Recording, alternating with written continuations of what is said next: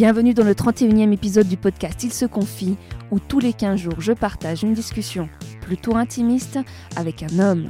Avant de vous présenter Alain, je vous rappelle que vous pouvez toujours soutenir le podcast via PayPal à l'adresse il se confie à gmail.com ou sur la page Tipeee dédiée au podcast pour un don mensuel. Pour info, il n'y a pas eu de nouveaux dons depuis le dernier épisode et visiblement avec Noah, nous ne vous avons pas donné l'envie de vous abonner à la plateforme d'Erika Lust de porno féministe. Dans ce nouvel épisode, je reçois donc Alain, 32 ans, d'origine vietnamienne.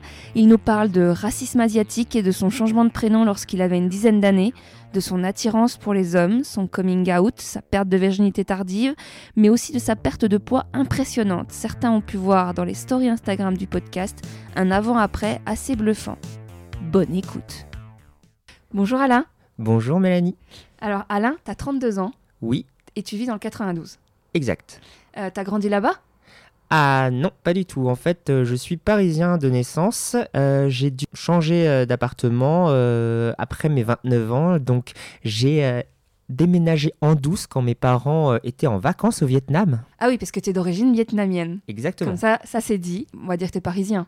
Oui, exact. Ouais, parce que t'as quand même vécu 29 ans à Paris. Exact. Dans quel arrondissement, si on peut le dire? Dans le 14e, pas dans le 13e. Pour rentrer dans le vif du sujet, on parlera après de, de- du rapport, euh, le fait que tu sois asiatique, euh, ou on peut, oh, quoi qu'on peut en parler maintenant. Oui. Euh, Est-ce que tu as connu, parce que je trouve que déjà en plus là avec le, le virus, coronavirus là, je vois pas, ma- pas mal passer de trucs, de vidéos de gens qui se font harceler ou qu'on, des, des gamins au collège qui se font carrément appeler coronavirus. On les appelle même plus par leur prénom, etc. On dit oh coronavirus viens là. Donc je trouve que c'est intéressant. Euh, J'avais eu il y a pas longtemps euh, du Québec, enfin qui était expatrié au Québec et on a pas mal parlé aussi de. Donc bref, la question est, c'est que tu as eu, as, dans ton parcours scolaire, pendant euh, dans toute ta vie, euh, tu as ressenti une discrimination sur le fait que tu sois asiatique? Bon, euh, quand j'étais petit, bien sûr qu'on a fait les yeux fendus hein, pour se moquer de moi. Bien sûr qu'on a écorché mon nom vietnamien, raison pour laquelle j'ai changé euh, de prénom. Ah, t'as- c'est pas ton prénom de naissance? Exactement. D'accord. Oui, j'ai eu un prénom vietnamien jusqu'à mes 10-11 ans et ensuite, enfin comme moi, j'étais pas le seul qui était vraiment stigmatisé dans ma famille par rapport à son prénom vietnamien. Ma sœur également, en fait, tous mes frères et sœurs, on a tous décidé de changer nos prénoms pour Ah euh, ouais. les franciser. Euh, c'est vrai que, euh, en fait, quand on le prononce mal, et ben, en fait, les gens ont tendance à, à l'utiliser pour faire d'autres euh, prénoms qui sont pas vraiment très en notre faveur. Voilà. Ah ouais, carrément, vous avez changé de prénom. Oui. Ah, c'est pas, coup- pas rien dans l'histoire de, de quelqu'un. Oui, et euh, c'est- ce qui est bizarre, c'est qu'après, on, a on a choisi nos premiers et seconds prénoms. Après, euh, si tu veux, on... je, je n'ai pas le souvenir d'avoir vraiment eu le choix, en fait, dans les prénoms. Ah bon?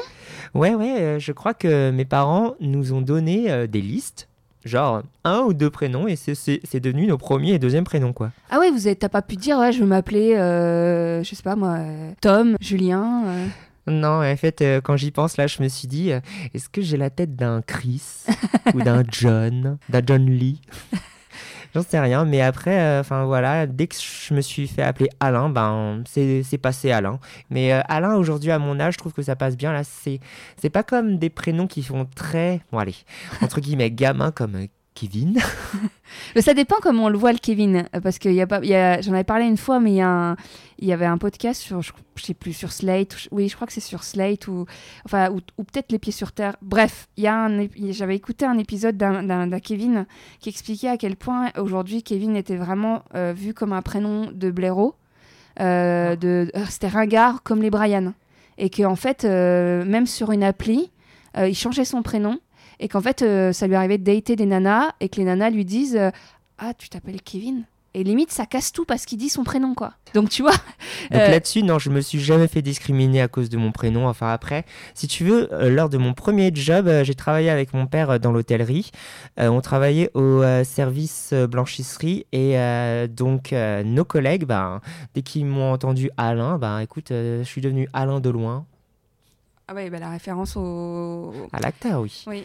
Donc, non mais euh, à- parce qu'en fait il y a Alain Delon Ouais. mais il y a les hum, ah, Alain Chabat euh, les nuls Oui. Euh, alors, non même pas c'est les inconnus c'est les inconnus qui avaient fait un sketch avec Alain Delon je crois Ah, c'est possible, oui, enfin. Bref, après, je pense que dans un parcours scolaire, moi, je sais que tout. Bon, c'était pas aussi violent, mais euh, enfin, il n'y avait pas de rapport au- à la race, euh, à mon ethnie. Enfin, mais en tout cas, j'avais des surnoms un peu dévalorisants. C'est-à-dire que Ouais. j'ai l'impression quand même que c'est très euh, scolaire de, de taquiner les autres et de- de- d'être d'être un peu euh, méchant. Bah, je dirais qu'à un âge euh, très jeune, en fait, on s'en rend pas compte. Donc, euh, effectivement, moi, si je fais un pas en arrière aujourd'hui, là, je me dirais que tout simplement, enfin, c'est une méconnaissance de la chose. Du coup, eux, ils ont cherché l'assimilation la plus simple pour eux. Et après, enfin, bon, c'est devenu rigolo. Et c'est pour ça qu'aujourd'hui, en fait, les personnes que j'ai connues à l'âge avant que je change mon prénom peuvent continuer à m'appeler euh, ah, c'est ce par que mon j'allais te euh, demander. prénom vietnamien. Ouais, tes parents, ta famille t'appellent par ton prénom vietnamien? Voilà, c'est ça. Et euh, par contre, mes amis actuels, ceux qui me connaissent en tant que Alain, bah en fait, je ne leur dis pas mon prénom. Ouais, ouais. Donc ça te fait... Ouais, ça doit être étrange comme, euh, comme situation. hein. Je, je me dis que psychologiquement, tu vois, euh, c'est un peu comme si tu avais deux vies. Enfin, pas deux vies, mais une double Ouais, identité, quoi.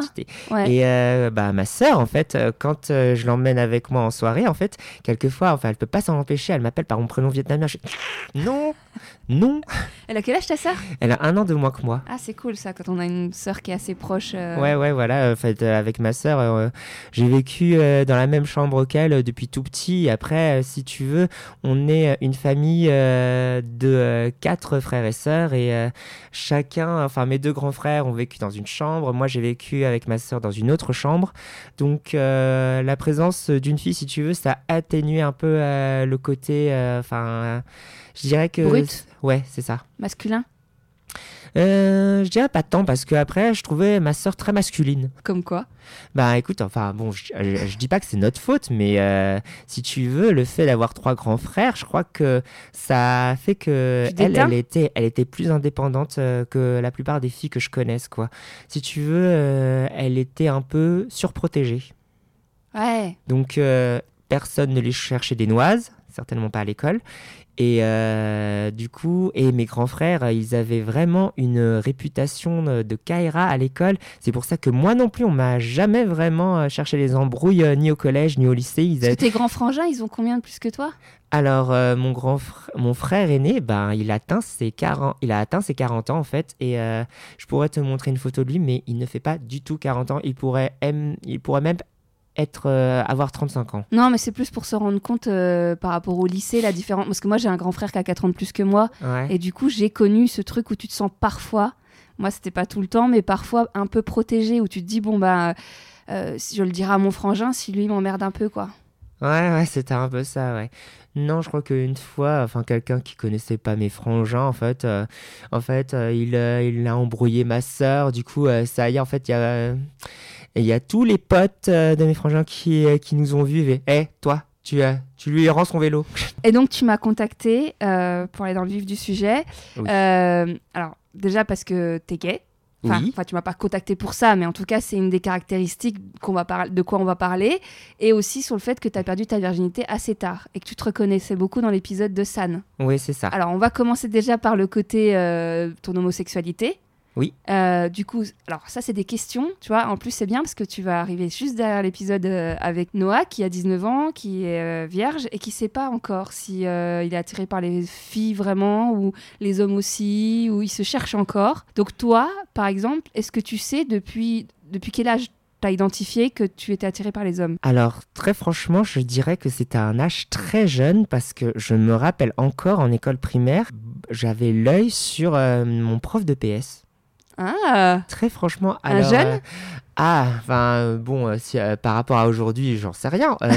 Non, mais je veux dire non, quoi je dirais Toi, à que l'époque, il avait quel âge quand tu avais... Pour moi, à l'époque, ah, il devait avoir entre 25 et 30 ans. Ouais, Ouais. Il, a- il était franchement très, très bien gaulé.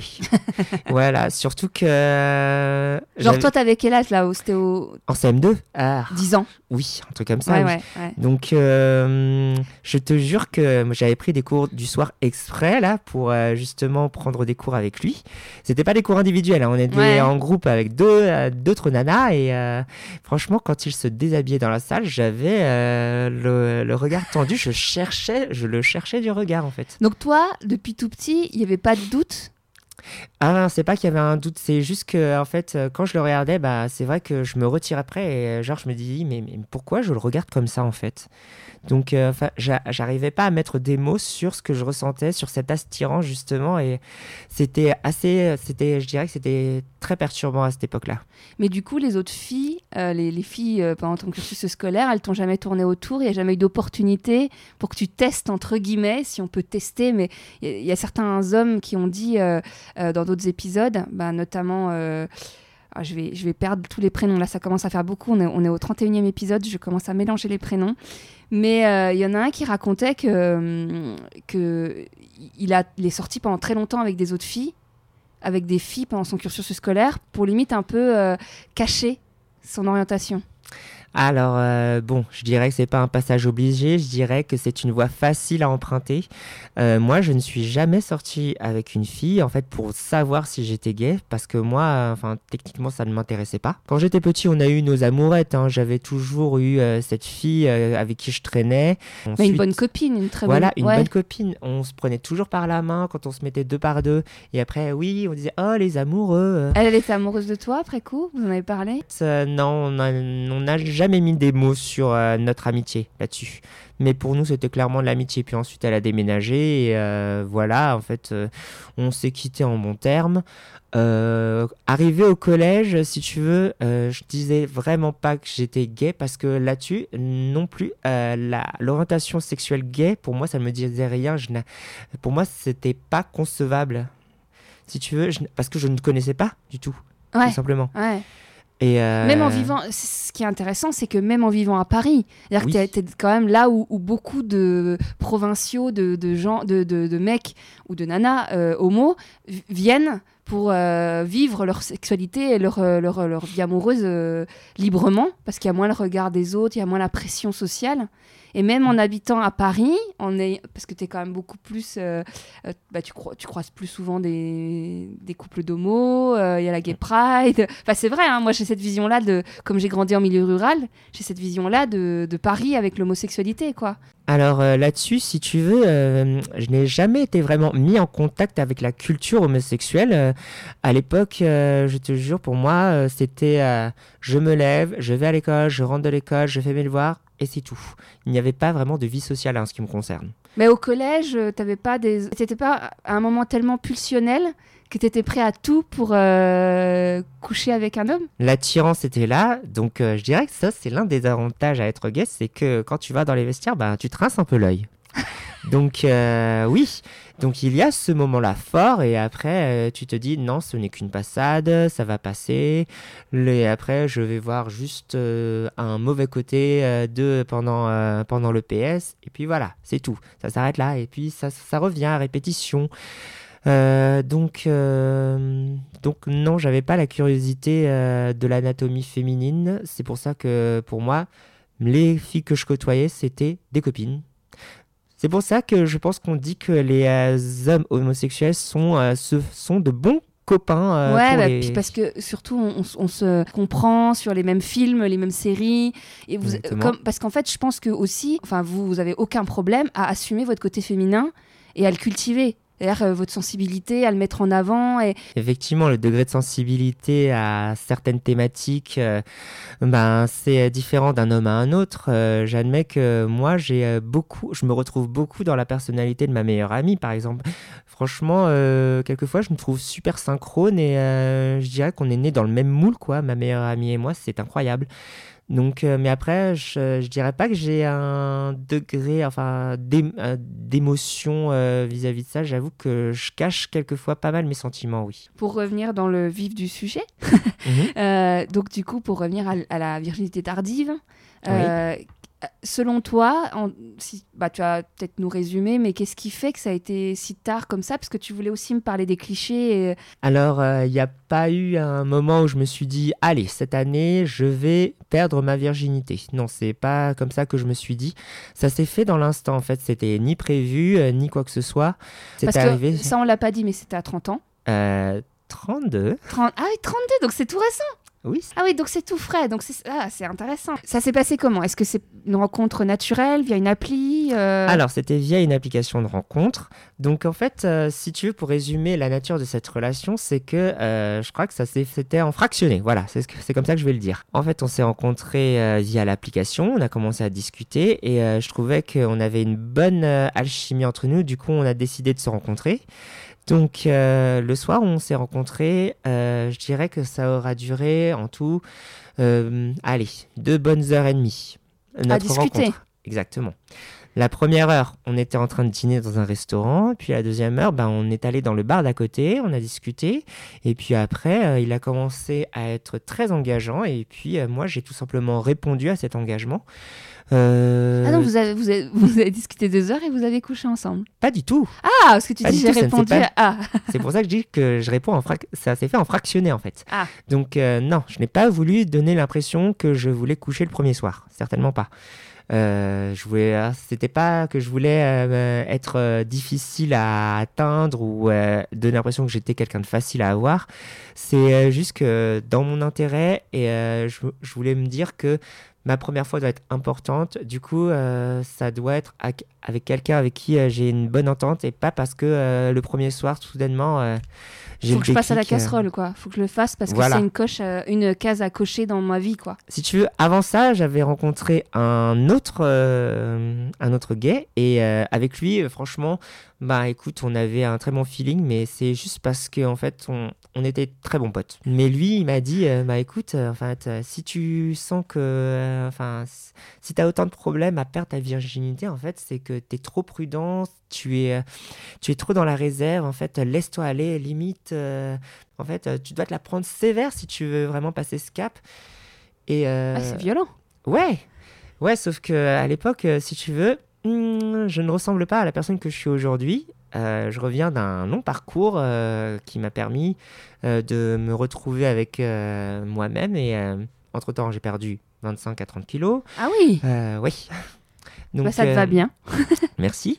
Euh, je n'avais très peu confiance en moi, donc euh, ajouté à ma timidité, euh, j'avoue que c'est un peu la raison pour laquelle j'ai tardé dans la perte de euh, ma virginité.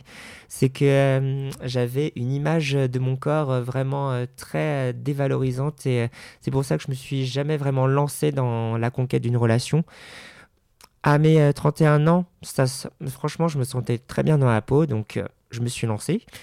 Mais avant ces 31 ans là, euh, pour revenir Oui. sur toute cette phase là, parce que je me mets, un- même moi en tant que femme, euh, parce qu'on on en parle dans l'épisode avec euh, Noah, sur les statistiques qui disent que les hommes se mettent 30% plus la pression, enfin ils sont 30% à se mettre la pression sur leur première fois, VS les femmes 20%, enfin bref, mais il y a quand même tout un truc dans la société qui te dit la moyenne, je l'ai dit dans l'épisode, c'est 17 ans et 17,4 ans et 17, vir- enfin c'est par là l'âge moyen français Mm. donc ça veut dire qu'il y a des gens qui le font à 11 et d'autres qui le font plus tard.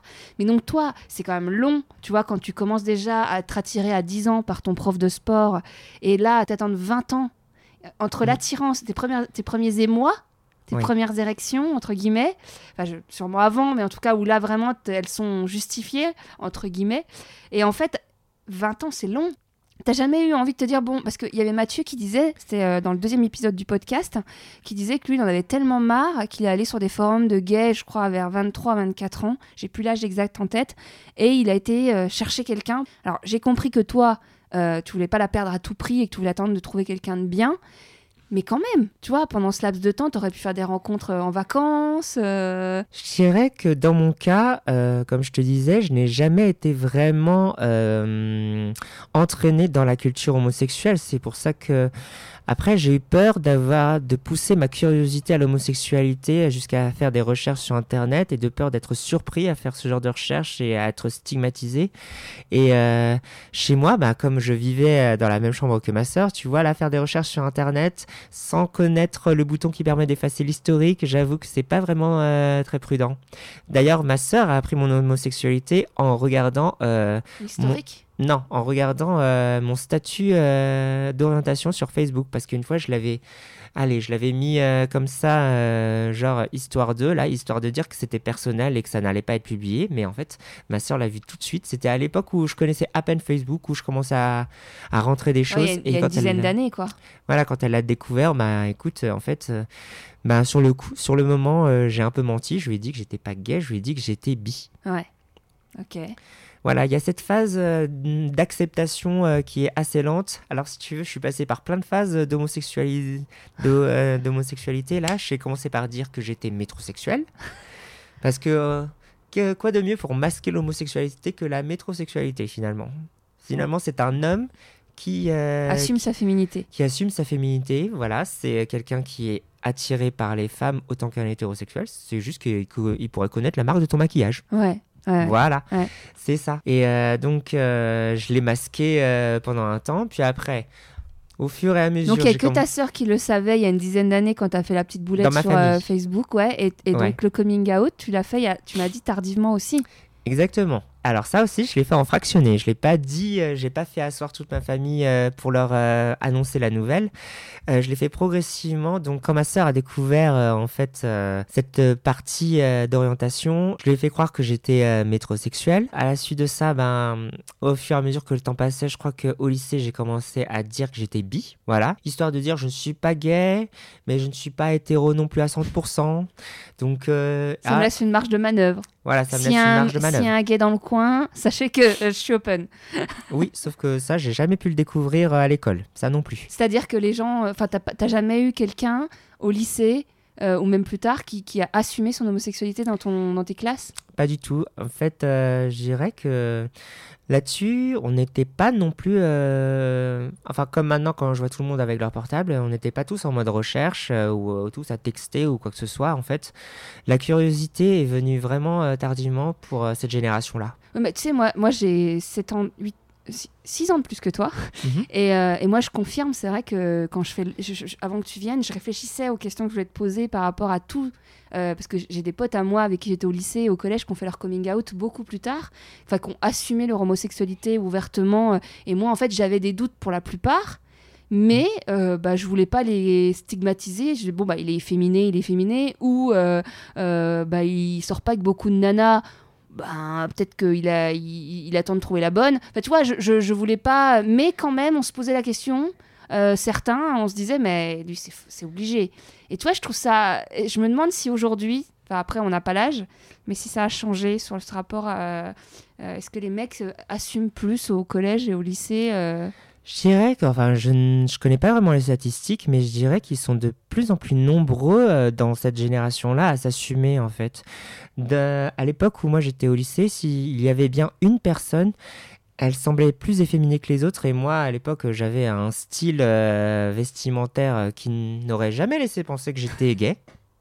Non, je portais des parkas, je portais des, euh, des baskets, des requins, c'est ça, oui. Ouais. Et oh mon dieu. euh, voilà, euh, des couleurs kaki, j'avais aucune notion de style à l'époque. Et il y avait bien cette personne qui avait euh, des, les- qui portait les premiers pantalons euh, slim. Ouais. Voilà, c'est ça. Et après, on s'est dit, non, en fait, c'est juste euh, un trans, quoi. Mais euh, Ah oui, les raccourcis. voilà, on est passé par ce raccourci-là, ouais. Malheureusement, ouais, je me suis également foutu de sa gueule. Bah oui, mais c'est un des gros problèmes de la scolarité. hein. c'est que pour être un peu mieux vu par les autres, on va aller dévaloriser un autre, alors qu'en fait, euh, c'est pas notre nature. Enfin, Puis après, à l'université, j'ai dit, ah, tu sais quoi, allez, quoi. Je vais dire tout simplement, je suis gay. Mais en fait, j'ai même pas fait mon coming out à la fac. C'est ma meilleure amie qui l'a fait à ma place. mais, mais ta famille, moi, c'est la famille qui m'intéresse. Ouais. Alors, à ma famille, je l'ai dit à mon frère aîné avant, mais je l'ai tourné dans le sens où je lui ai demandé qu'est-ce que lui pensait de mon orientation. Je lui ai pas dit que j'étais gay, je lui ai dit qu'est-ce que lui en pensait. Je voulais qu'il qu'il verbalise la chose lui-même. Et lui m'a dit tout simplement, bah t'es gay. En fait, c'est comme si, si- c'est comme s'il me disait, mais je le savais avant toi, tu sais. Ouais, ouais. Voilà, c'est ça. Et euh, c'est juste que, en fait, on n'a jamais eu de discussion réellement sérieuse entre frangins. Je lui ai jamais demandé euh, quand est-ce que lui a perdu euh, sa virginité ou etc. C'était pas le genre de question qui m'intéressait. Et t'avais pas la pression de la famille qui te disait mais t'arrives à 30 balais, t'as- t'as jamais, tu nous as jamais ramené, de filles à la maison. Parce que tu vois, il y, y a quand même des familles où même à 15-16 ans, on, on- se dit déjà mais, mais t'es amoureux de personne, t'as un petit copain. Alors, euh, tu vois, là, c'est ça le truc. Dès que, dès que je ramenais un garçon, il n'y avait aucun problème. Dès que mes frangins ramenaient un garçon, c'était euh, tout simplement, enfin, je veux dire, euh, ils avaient euh, cette réputation de, de Kaira, comme je te le disais. Donc, les amis de mes frangins n'étaient pas très bien vus par mes parents. Et quand ils ramenaient une fille, bah alors là, c'était encore pire. En fait, ils Ah, donc voulaient vo- vraiment garder un cercle privé, quoi. Ça ne, ça ne devait il ne devait- rien se passer dans le foyer. Ouais, mais ils auraient pu. Ouais, en fait, eux, ils- tes parents, ta- ton éducation était plus en mode. euh, Ouais, c'est mieux que tu sortes avec personne plutôt que de sortir avec des filles. Voilà, je pense que euh, au fond d'eux-mêmes, ils auraient toujours voulu qu'on euh, se marie avec une asiatique, Ouais. un, un asiatique pour ma sœur, et etc. Comme euh, mes cousins, d'ailleurs. Euh, Là-dessus, on n'a jamais vraiment suivi et ils ne se sont, mes parents ne se sont jamais intéressés à nos vies sexuelles, non. Ouais, ouais. Non, mais c'est intéressant parce que tu vois, il y a des gens qui reçoivent plus la pression, qu'ils soient Mm. homo, hétéro, euh, homme, femme. Et bon, peut-être moins les hommes, mais en tout Mm. cas, euh, tu sais, qui, qui ressentent vraiment le truc. euh, bon, alors, t'as quelqu'un Quand ça que tu nous ramènes quelqu'un Ou Ouais. t'as pas de petite amie en ce moment Tu vois? Non.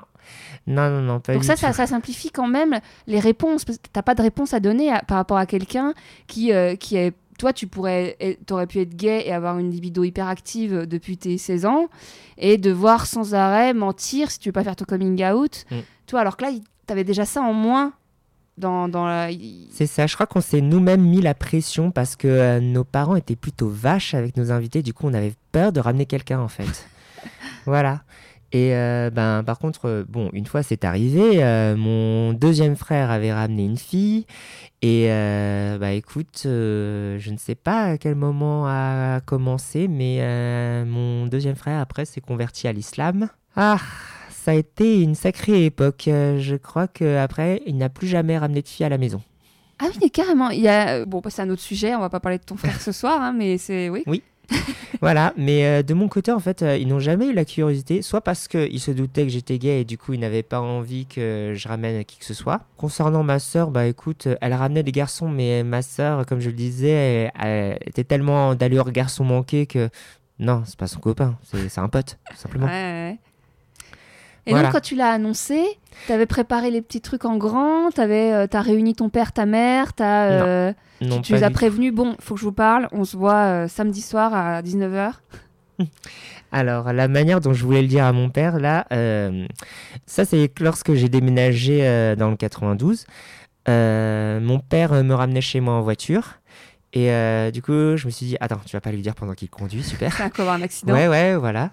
Euh, du coup, euh, je l'ai fait se garer quelque part, sous le, au pied de mon immeuble. Fallait que, en fait, je mette les points sur les i parce qu'une fois, il m'avait dit, ah, mais tu sais, quand tu prendras femme et enfant. Et là, j'ai eu un doute dans ma tête. Je fais, oh non, c'est pas vrai, il y croit encore. donc, donc là, j'ai décidé de mettre les points sur les i. Donc, le soir où il m'a ramené chez moi, je l'ai fait garer et je lui ai dit, écoute, papa, euh, l'autre jour, tu m'as dit, euh, quand tu prendras femme et enfant, ben, en fait, je vais te le dire tout de suite, ça, n'arrivera jamais. En tout cas, en ce qui concerne prendre femme. Parce que tout simplement, je ne suis pas attiré par les femmes. Donc, au fur et à mesure que je parlais, euh, lui, il m'écoutait, il absorbait mes paroles. Et euh, tout simplement, ben, quand je l'ai laissé parler, il m'a dit euh, Bah écoute, si t'es comme ça, t'es comme ça, tout simplement. Et si le bon Dieu a voulu que tu sois gay, bah écoute, tu es gay et je m'en fiche. Waouh, cool. Oui. Waouh. Je savais que mon père était euh, quelqu'un de très ouvert. J'avais pas eu de Ils sont à- problème. Il est plus, beaucoup plus âgé que toi ou, euh, Mon père? Il a- Euh, Oui, il est né en 49, du coup, ouais. Ah oui Ouais, donc là maintenant il a pre- 70, presque 70 ans Mhm, 70 ans cette année. exact. voilà. Euh, non, j'avais pas eu de problème euh, à le dire à mon père. Euh, je savais très bien qu'il garderait l'esprit ouvert. Mon père, c'est quelqu'un qui garde l'oreille ouverte, euh, très attentif. J'avais pas eu de problème Et là-dessus. ta mère? Alors, ma mère. Est-ce qu'ils sont toujours ensemble? Oui, oui, Ah oui. oui, oui. Là-dessus, ma mère, j'a- là, j'ai du mal à le lui dire, en fait. Donc, je me suis dit, je vais essayer de rendre la chose plus poétique. Alors, je ne sais pas parler vietnamien. Mes parents, entre eux, ils se parlent en vietnamien. C'est ça le truc. Ouais. Je comprends pas ce qu'ils disent. Ah, t'as jamais... ils ont jamais fait pour que vous parliez parce- vietnamien? Avec mon frère aîné, mon frère aîné sait parler vietnamien. Avec nous, ils nous ont appris le chinois. Ah, c'est original. Tu vois, j'ai une, fille, j'ai une famille très atypique. oui, euh, avec nous, on apprend le chinois et c'est un dialecte. Ce n'est même pas le chinois mandarin. Ouais, euh, ouais. c'est- C'est un chinois qui se parle et, et aussi dans le 13e. Ok, Voilà, d'accord. c'est ça. Ça peut être utile, hein Ça peut être utile. Enfin bon, j'aurais voulu savoir parler vietnamien parce que maintenant, ils ont leur langage à eux. Et du coup, euh, je me Ouais, dis, ils mais- peuvent parler en douce devant mais, vous. mais ouais. quand on entend nos noms, ah, ah, tu parles de moi. je sais pas exactement quel contenu, mais tu parles de moi. Et là, maintenant que t'as as plus de 30 ans, t'as pas envie de te dire je vais prendre des cours de vietnamien? J'ai envie. Ouais, je comprends. J'ai envie de prendre des cours de vietnamien ouais. et euh, enfin avoir une conversation sérieuse avec ma mère. Déjà que le jour où je lui ai annoncé que je déménageais, on a passé une heure à en parler et elle, elle pleurait déjà euh, dès la première minute. Le fait que tu quittes la maison? Exactement. Les mères poules, euh, les, surtout les mères vietnamiennes, je crois que c'est les pires. Je suis parti en douce. Ouais, t'es parti tard hein, chez les parents. C'est ça. Ma sœur, elle est partie beaucoup plus tôt dès qu'elle a eu un copain et qu'ils ont emménagé ensemble. Ouais, ça c'est cla- classique comme schéma. Oui. Donc tu lui as annoncé comment à ta mère? Je l'ai pas annoncé. C'est-à-dire, c'est tu penses que ton père lui a dit, elle, l'a dé- elle en a déduit Non, j'ai euh, fait euh, dire à mon père, j'ai fait promettre à mon père de ne rien dire parce que ma mère avait eu des problèmes de santé et euh, elle a des problèmes de motricité, mais je dirais qu'avec le stress et récemment un AVC, Ah oui. là, même mon frère m'a dit une nouvelle comme ça, ça risque de la tuer. Alors écoute, je te conseille de ne pas lui dire. J'ai pas envie de garder ça pour moi sur son lit de mort. Euh, J'aimerais éventuellement trouver un moyen de le lui dire. Euh, c'est pour ça que oui, je cherche à apprendre des cours de langue en vietnamien et histoire de d'expliquer clairement euh, ce qu'il en est de ma relation. Parce que j'ai pas envie qu'elle tarde à se dire que elle n'aura jamais, je n'aurai jamais d'épouse ou d'enfant. Mais Mm. t'es- t'es, euh, pardon. T'es- frères feront le job. Elle sera mamie avec ses tes frères. Elle est mamie. Ma sœur a donné Parce naissance vois, à ma nièce. Moi, je- enfin, ça n'a rien à voir, mais euh, moi, j'ai pas d'enfant, ma sœur en a, et du Mhm. coup, je sais que j'ai pas de complexe si jamais je n'ai jamais d'enfant à avoir, parce que de toute façon, ma sœur a fait le job, mon frère a fait le job aussi, donc du Mhm. coup, tu vois, il y a moins cette, je pense que c'est moins dramatique entre guillemets, si dramatique ça doit être. Imagine quand t'as une, une mère, elle a eu qu'un enfant. Ouais. Et qui il, aura jamais de femme et bon maintenant ça évolue il y a plein de couples homo qui ont des enfants donc c'est pas mais c'est pas la même chose Voilà. Mais euh, je dirais que le. ra- Enfin, c'est pas qu'elle s'inquiète que j'en ai pas. C'est. euh, je crois que quelque part, j'ai un peu été le préféré de parmi mes frères et sœurs. Parce que, euh, en fait, euh, si tu veux, enfin, j'étais très sage quand j'étais petit. J'avais de bonnes notes au collège. J'ai. J'ai pris euh, des décisions qui leur ont fait plaisir. J'ai euh, avancé dans mes études. Je crois que j'ai été le seul, en fait. à- faire des études? à faire des études supérieures. Voilà, j'ai eu euh, des jobs qui ont dépassé le cadre ouvrier où travaillait mon père. Euh, Là-dessus, je dis pas que j'ai un parcours atypique, c'est euh, juste que je crois qu'ils avaient des attentes vis-à-vis de moi. Et, Mais on peut pas être au four et au moulin. Voilà. Il y en a, ils Voilà. font des enfants, ils trouvent l'amour. Ils... Et puis il y en a d'autres, bah, ils font des études et ils se concentrent sur leur carrière. Voilà, mais ma mère, euh, si tu veux, elle est de l'ancienne école, alors elle aurait voulu euh, qu'on fasse dans l'ordre sortir avec quelqu'un, se marier, avoir des enfants. Ma sœur aujourd'hui a un enfant, mais elle n'est pas mariée. Ouais, ouais. Mais je crois que ma mère a tellement tardé à devenir grand-mère que tu sais quoi, finalement, oublie le mariage, je m'en fous, j'ai ma, j'ai ma petite fille, tout va bien. Bah oui. Voilà, Bah ouais. et elle l'adore, ma nièce, c'est tout simplement. Tu sais, je pense, après, je suis peut-être naïve, mais je pense quand même que globalement, les, pa- les parents ont envie de voir leurs enfants heureux. C'est ça. Donc, euh, tu vois, de, de- après, dans l'idéal, c'est vrai que ce serait bien que tu tombes amoureux. Enfin, parce que ce que tu nous as pas dit, c'est que celui de la première fois, t'es encore avec ou? Non. Ah. Non, Non. c'était ma première fois et euh, ça restera toujours ma première fois, mais non, nous ne sommes pas ensemble. Bon, je passe d'un sujet à l'autre, mais du coup, on va revenir sur ta première fois. Oui. Euh, du coup, t'as- tu l'as fait en plusieurs étapes. T'as fait. euh, Alors, euh, donc, on s'est rencontrés, on a eu notre date. Alors, ce que j'avais pas dit, c'est que, donc, oui, on a été très engagés vis-à-vis de la relation. Après, si tu veux, au moment de rentrer, euh, là-dessus, je voulais pas qu'il croie que je veux. ça c'est le vais premier soir. Hein. Le premier soir, oui. Je voulais pas qu'il croie que le premier soir, je vais l'emmener chez moi et que soudainement, ça va se faire. Ouais. Non, je me suis dit, je vais le revoir. Donc, après, je me suis dit que je lui dois quand même de lui dire que je suis vierge. Enfin, pas que je lui doive quoi que ce soit, mais en fait, euh, je veux pas que lui non plus s'attende à se passer une nuit de folie. Donc, euh, je me disais que je me devais d'être honnête envers lui. Donc, je lui ai dit que j'étais vierge. Il avait ton âge? Euh, il avait 26 ans. Ah, plus jeune que toi. C'est ça. Il avait 26 ans et euh, je crois que sur le moment, il n'a pas montré des signes d'étonnement, mais il s'est montré très silencieux et j'ai- senti que soudainement, ben, il y a eu une distance. Ah ouais. Voilà. Donc, il est rentré, je suis rentré chez moi. Euh, j'ai eu peur que enfin, ça le déstabilise et euh, je crois qu'effectivement, ça a été le cas parce que après, si tu veux, il n'a pas donné suite euh, après plusieurs semaines. Je les ai comptées, les semaines. C'est-à-dire 8 Ah ouais, 8 semaines sans nouvelles, c'est pas bon signe. hein. Et curieusement, je te jure, j'ignore comment, qu'est-ce qui l'a poussé, mais euh, le soir où j'ai fêté mon anniversaire, il n'était pas au courant que c'était mon anniversaire. hein. Il, qu'il- il croyait que c'était un soir comme un autre. Vous étiez pas amis Facebook? Euh, non, non, non, non. Euh, je me disais, non, il y a, trop de conflits d'intérêts, si ça marche pas, laisse tomber. Donc on a échangé nos WhatsApp par contre, et il m'a contacté sur WhatsApp le soir de ma soirée d'anniversaire. Il m'a proposé euh, d'aller euh, voir le concert de Mylène Farmer. En fait, il m'a posé la question comme ça, j'ai un billet supplémentaire pour le concert de Mylène Farmer, est-ce que ça te dit? Et dans ma tête, je me suis dit, mais tu crois pas qu'on a des choses à se dire avant que tu m'invites à sortir quand même? Euh, ouais, genre euh, à la base, euh, bonjour, ça va, je t'ai pas eu depuis longtemps. Donc ouais, j'ai trouvé ça un peu très expéditif de sa part et je me suis dit non, pas le soir de mon anniversaire, non. Donc C'est bien. voilà, je me suis dit ensuite, ok, Il y, en a j'avoue plein, il y en a plein qui auraient dit oui. hein. j'avoue que depuis qu'il m'avait contacté, j'avais commencé à rêver de lui. J'avoue, je crois que ça, ça a été un stimulus. Bah, c'est normal. Hein. Donc j'y ai repensé et je me suis dit, ok, on va retenter. Donc on s'est revu une seconde fois dans un Genre, bar. euh, combien de temps après ton anniversaire Euh, je dirais deux semaines après. Voilà. On s'est revu deux semaines après mon anniversaire. Donc on a juste bu un verre et euh, voilà, là je voulais mettre les choses sur le tapis parce que j'avoue que j'avais mal digéré le fait euh, qu'il me ghost euh, dès le premier soir alors que moi je pensais qu'on avait passé un super moment et que, et que je comptais sur sa maturité pour ne pas me juger aussi vite. Mais, Mais il euh, t'avait vraiment rien renvoyé Même pas, j'ai passé une bonne soirée, euh, bonne continuation, rien. Bah, en fait, euh, si, mais le ghost s'est fait progressivement, quoi. Donc, euh, Ouais, c'était juste ouais. le temps de se dire au revoir, etc.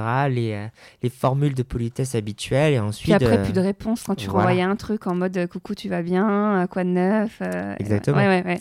Donc, donc, le troisième soir, voilà, c'est ça. Le troisième soir, ben, on était censé se voir chez lui, sauf que son père est rentré beaucoup plus tôt de son travail, comme il vit avec son père, donc euh, on a décidé que la soirée se ferait chez moi. Donc, je me suis mis en quatre, j'ai préparé le dîner, j'avais choisi un film à regarder, et euh, voilà, il est venu. Euh, on s'est installé sur le canapé, on a dîné tranquillement. Je t'arrête, je fais exprès, hein, je fais des pauses, parce que les gens, ils attendent la suite, et moi aussi. Mais là, est-ce que tu avais déjà des, petits- est-ce que avais des petits sentiments quand même pour lui? Est-ce que tu commençais à t'attacher? Est-ce que tu, tu fabulais pas un peu l'histoire? C'est pour voir un peu les différences de, de construction. Enfin, on est tous différents, et que c'est pas une question d'être un homme, une femme, hétéro, machin, mais quand même. Parce que moi, je pense, tu vois, déjà là, au bout du troisième date, il y a déjà une forme d'attachement à la personne, tu vois? Ouf, dès le premier date en fait. non. Nous mon, y voilà mon Nous- plus gros problème, c'est que oui, Bah, je m'attache oui, bien trop mais vite. ouais.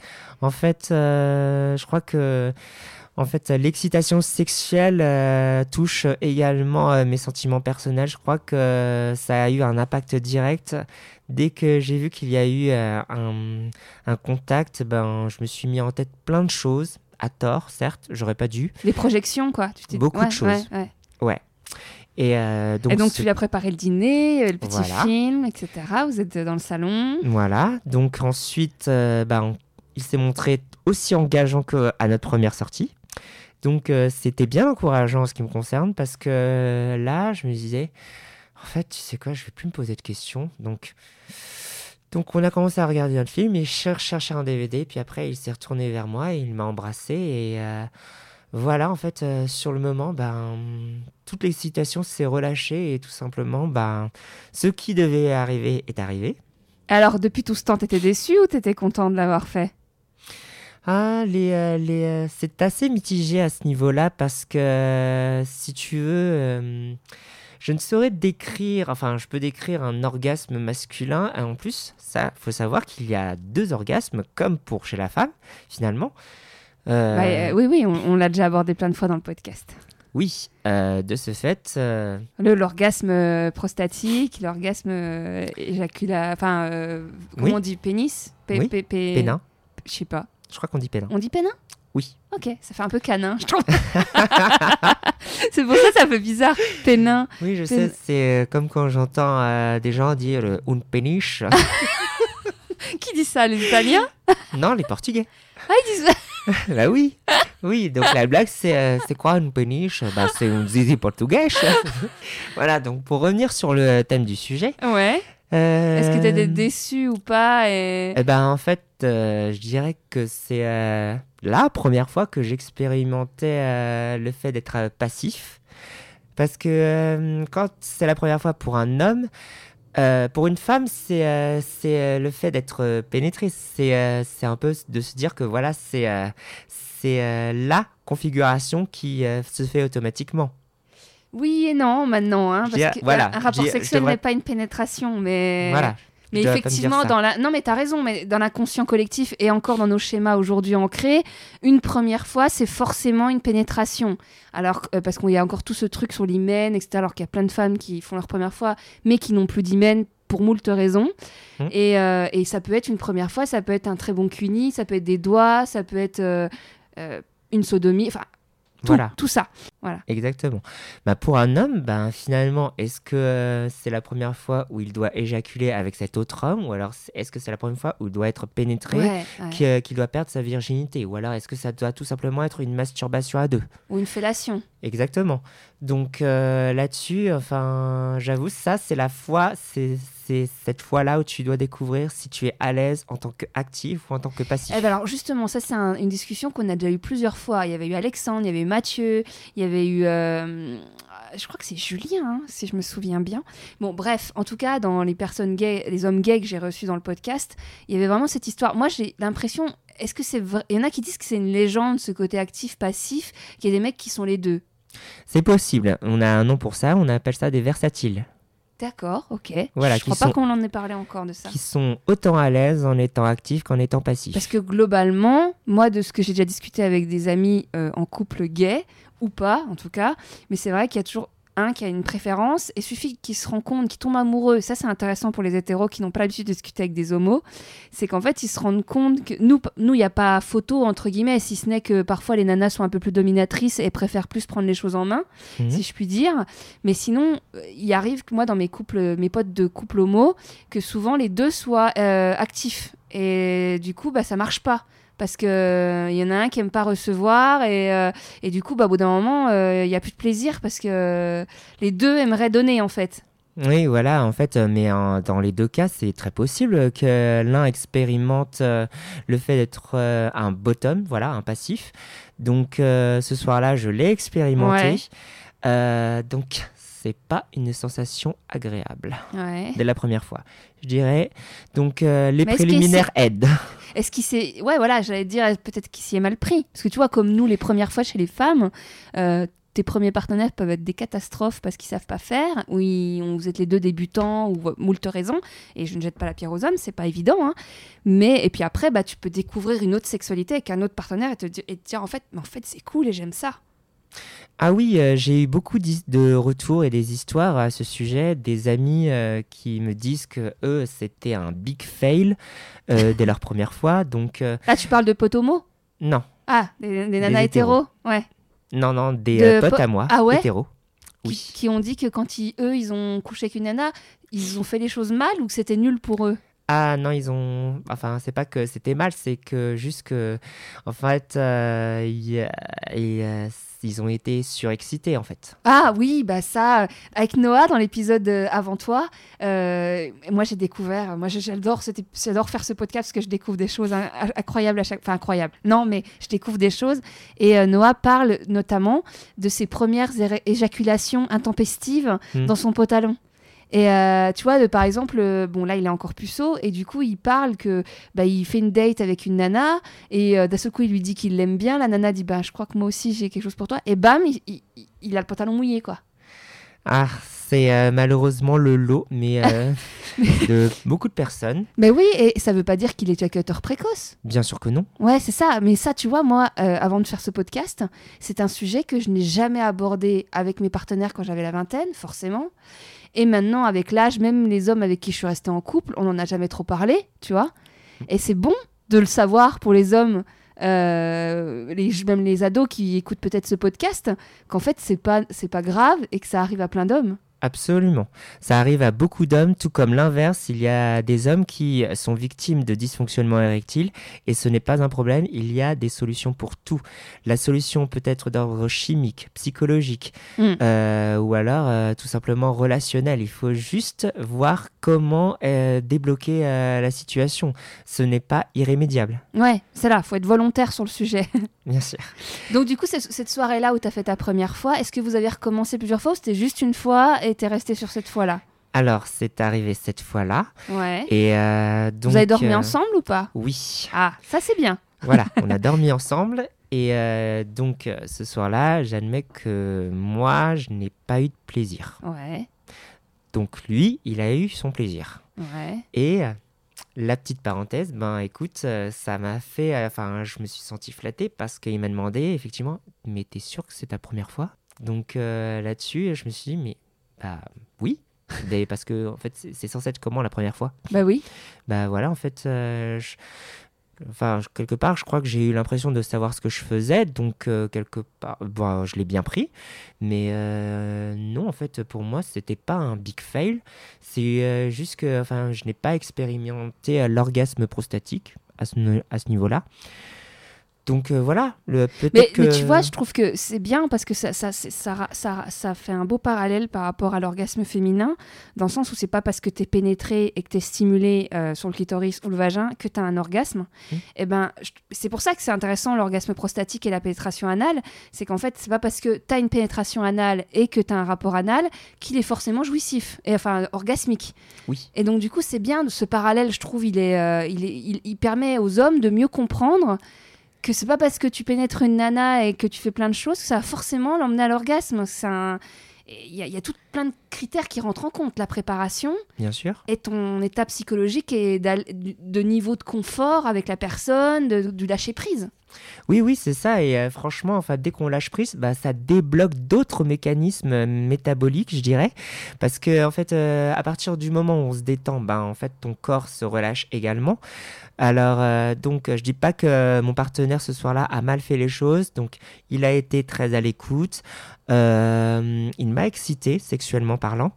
Je dirais que c'est un partenaire de bonne moyenne. Et très franchement, en dehors de, euh, de cette pénétration-là, en fait, euh, j'ai éprouvé du plaisir parce que, oui, il y a eu cette sensation de chaleur que je n'ai jamais ressentie avant. Euh, les sueurs froides. Enfin, j'ai pas eu de tremblement, mais en fait, euh, je me suis senti dur. Ouais. Et franchement, je crois que j'ai. En fait, euh, je, me, je me souviens en fait euh, de cette, euh, de cette réplique que j'avais vue dans cette série en fait. Quand, quand est-ce qu'on sait que c'est la première que, que tu es prête lors de ta première fois Et C'est pas suis- dans Sex Education? C'était dans une série française. Ok.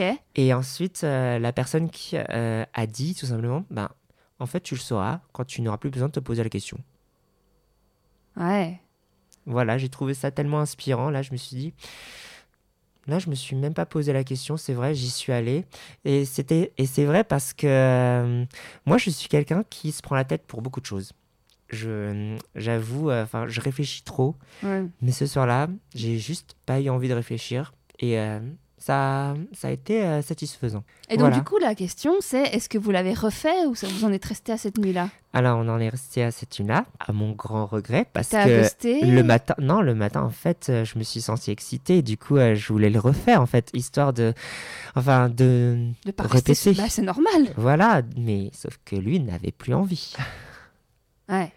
Voilà, Ouais, ça, donc j'en ouais, suis resté sur ma faim. Alors, euh, comme je suis, comme je pense que j'ai quand même passé une bonne soirée, euh, donc euh, voilà, on a pris notre petit déj, je l'ai raccompagné à la gare, puis après il est allé au boulot. Et euh, bon, ce que j'ai oublié, omis de dire aussi, c'est que ce soir-là, en fait, c'était pas seulement ma première fois, c'est également la fois où ça a été fait sans protection. Ah, c'est pas bien. C'est pas bien. J'allais te parler de la PrEP en plus. C'est pas bien parce que lui est sous PrEP. Ouais. Mon partenaire ce soir-là Ouais, mais était t'as sous quand même extrêmement confiance parce qu'en fait, je, me. Alors, ju- justement, tu fais bien, on fait bien de parler de ça parce que j'ai vu passer un tweet de SIDAction ou de Solidarité SIDA, plutôt Solidarité SIDA, je crois, aujourd'hui, qui disait qu'en fait, euh, la PrEP, donc pour ceux qui n'ont pas suivi la PrEP, euh, allez écouter l'épisode avec Alexandre, c'est le tout premier épisode du podcast, mais pour le faire court, c'est un traitement qu'on peut prendre en prévention avant un rapport sexuel pour ne pas être contaminé par le sida. On peut avoir des rapports non protégés et on ne chopera pas le sida. Euh, c'est juste un cachet à prendre tous les jours. voilà, je le fais court, mais écoutez l'épisode si vous voulez en savoir plus sur la PrEP. Et donc, du coup, c'est pour revenir là-dessus où ils expliquaient qu'en fait, moi, l'épisode avec Alexandre, on débattait beaucoup sur ce côté où justement les gens, ne du coup, ne pensaient plus à se protéger, prenaient ce truc-là, mais ça ne te protège pas du papillomavirus, ça ne te protège pas de plein d'autres maladies qui peuvent être cancérigènes, etc. Et le tweet de Solidarité SIDA disait que ça faisait euh, réduire le nombre de IST quand même, euh, qu'il y avait moins de gonorrhée, un truc comme ça. Enfin bon, bref. Donc ce serait quand même positif malgré tout.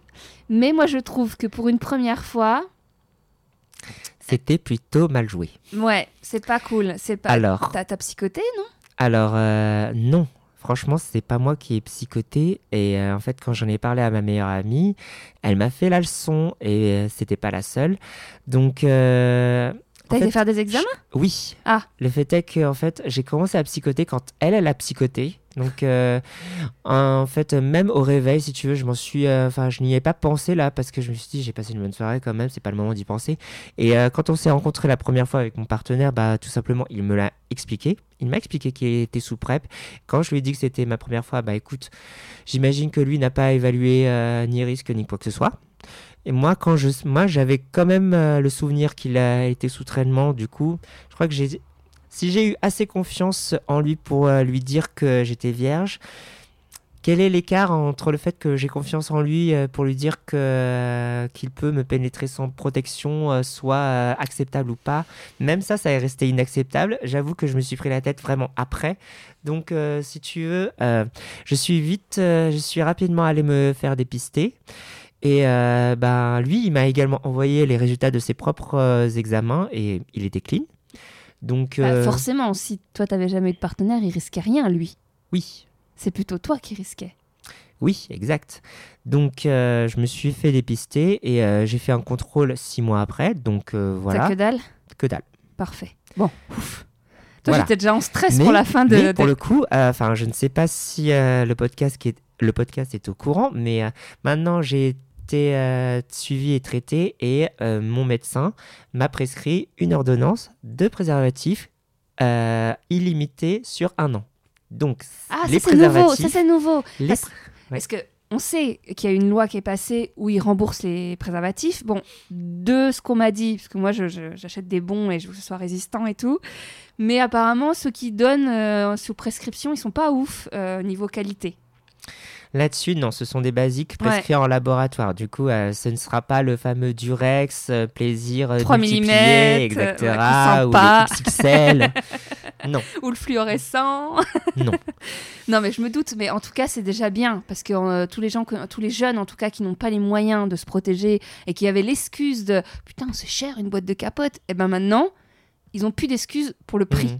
Ça, je trouve ça génial. Franchement, nous, on n'avait pas ça. hein. Moi, je me suis vue, euh, je me suis vue à la vingtaine, euh, donc on était en plein dans la génération SIDA. Je me suis vue chercher un distributeur de capotes au milieu de la. Quand j'habitais encore en Haute-Saône, en, en Franche-Comté, à, à prendre la bagnole. T'es là avec ton petit ami, euh, t'as t'as qu'une envie, c'est de faire l'amour, etc. Et t'as pas de capote sous la main. Oui. Et, et- et te trouver à 3-4 heures du mat, un distributeur, quoi. Ah, mais quelle chance. Ouais, mais du coup, t'as- t'as- t'étais dans le feu de l'action. T'en as? Non. T'en- as? Non. Merde Et tu vois, de te- mais en même temps, c'est des souvenirs hyper cool, tu vois, quand tu y repenses. Ouais, tu amusant. retardes le moment où tu vas y aller, euh, et puis une fois que tu les as, t'es limite, euh, t'en ouvres un, tu le casses, euh, tu l'as mal ouvert, t'en renouves un deuxième, t'as fini de faire l'amour, t'en as plein partout, t'as des papiers partout, parce qu'en fait, euh, t'étais tellement à fond, bon bref, mais... Non, en fait, c'est ça qui est ironique parce que si tu veux, chez les couples hommes-gays, il y en a qui aiment, en fait, euh, à la fin, retirer la capote et jouir sur son partenaire quand même. Ouais, mais chez les hétéros aussi. Voilà, du coup, enfin, je veux dire, mais, mais en fait, mais en fait, ok, Après, ça l'a ça- protégé tout le long, mais en fait, finalement, si c'est pour le faire sur moi, euh, Ah bon, après, après à part peut-être la syphilis, c'est encore euh, de mettre du sperme sur le dos ou je ne sais où, sur le ventre ou j'en sais rien. euh, tu risques moins, en tout cas euh, au niveau maladie, que si c'est sur les fesses ou euh, sur le sexe. non, mais par contre, euh, au niveau buccal, Ah bah oui. là, oui. Ah bah oui. Ah bah ouais. Ah bah ça c'est un autre sujet. On est d'accord. On est bien d'accord. Voilà, donc euh, j'ai ma prescription et en fait euh, là je me suis dit, ben ah, ah, quelle ironie parce que moi j'avais acheté euh, trois boîtes. Oui, mais t'avais pris des, des trucs sympas, non? Des, des genres de la marque? ouais, ouais, ouais, j'étais chez Costco, là où on achète tout en gros en fait. Donc euh, ouais, trois boîtes pour 13 euros. Tu sais, t'en bah, as, as qui vont sur le roi de la capote ou, des, et qui vont acheter des. Moi, j'avais, enfin, en tout cas, moi, j'ai connu ça des potes à l'époque, plus jeunes, euh, qui achetaient des, des cartons de sang, quoi. Tu sais, qui avaient vraiment, qui étaient en mode que tard, hein, euh, et qui du coup avaient vraiment. Alors voilà, mo- moi, je trouve ça drôle aujourd'hui parce que je trouve c'est cool parce que même s'ils se tapaient plein de nanas, il y avait de la protection, quoi. C'est-à-dire qu'ils avaient tout. Et moi, je, c'est quand même un truc qui revient assez souvent là euh, quand on parle avec les copines, c'est que de plus en plus. Euh, au niveau charge mentale et tout, bah nous les mecs ils y pensent pas en fait, ils se reposent vachement sur le sur la femme. Et, euh, et bon je fais des généralités mais c'est vraiment des stats entre nous. Euh, et j'entends dans les podcasts et je le vois pas mal passer sur Twitter où en fait vraiment il y a ce truc. Bon bah, euh, le mec il dit euh, bon bah t'en as pas? Bah non bon vas-y c'est bon bah je suis clean hein, on fait 100 hein. Et t'es là toi bah non en fait non en fait euh, donc du coup bah d'expérience beaucoup de nanas en ont tout le temps sur elles parce qu'elles savent que les mecs ils pensent pas quoi Effectivement, et je suis le premier à dire que j'en ai pas sur moi en ce moment.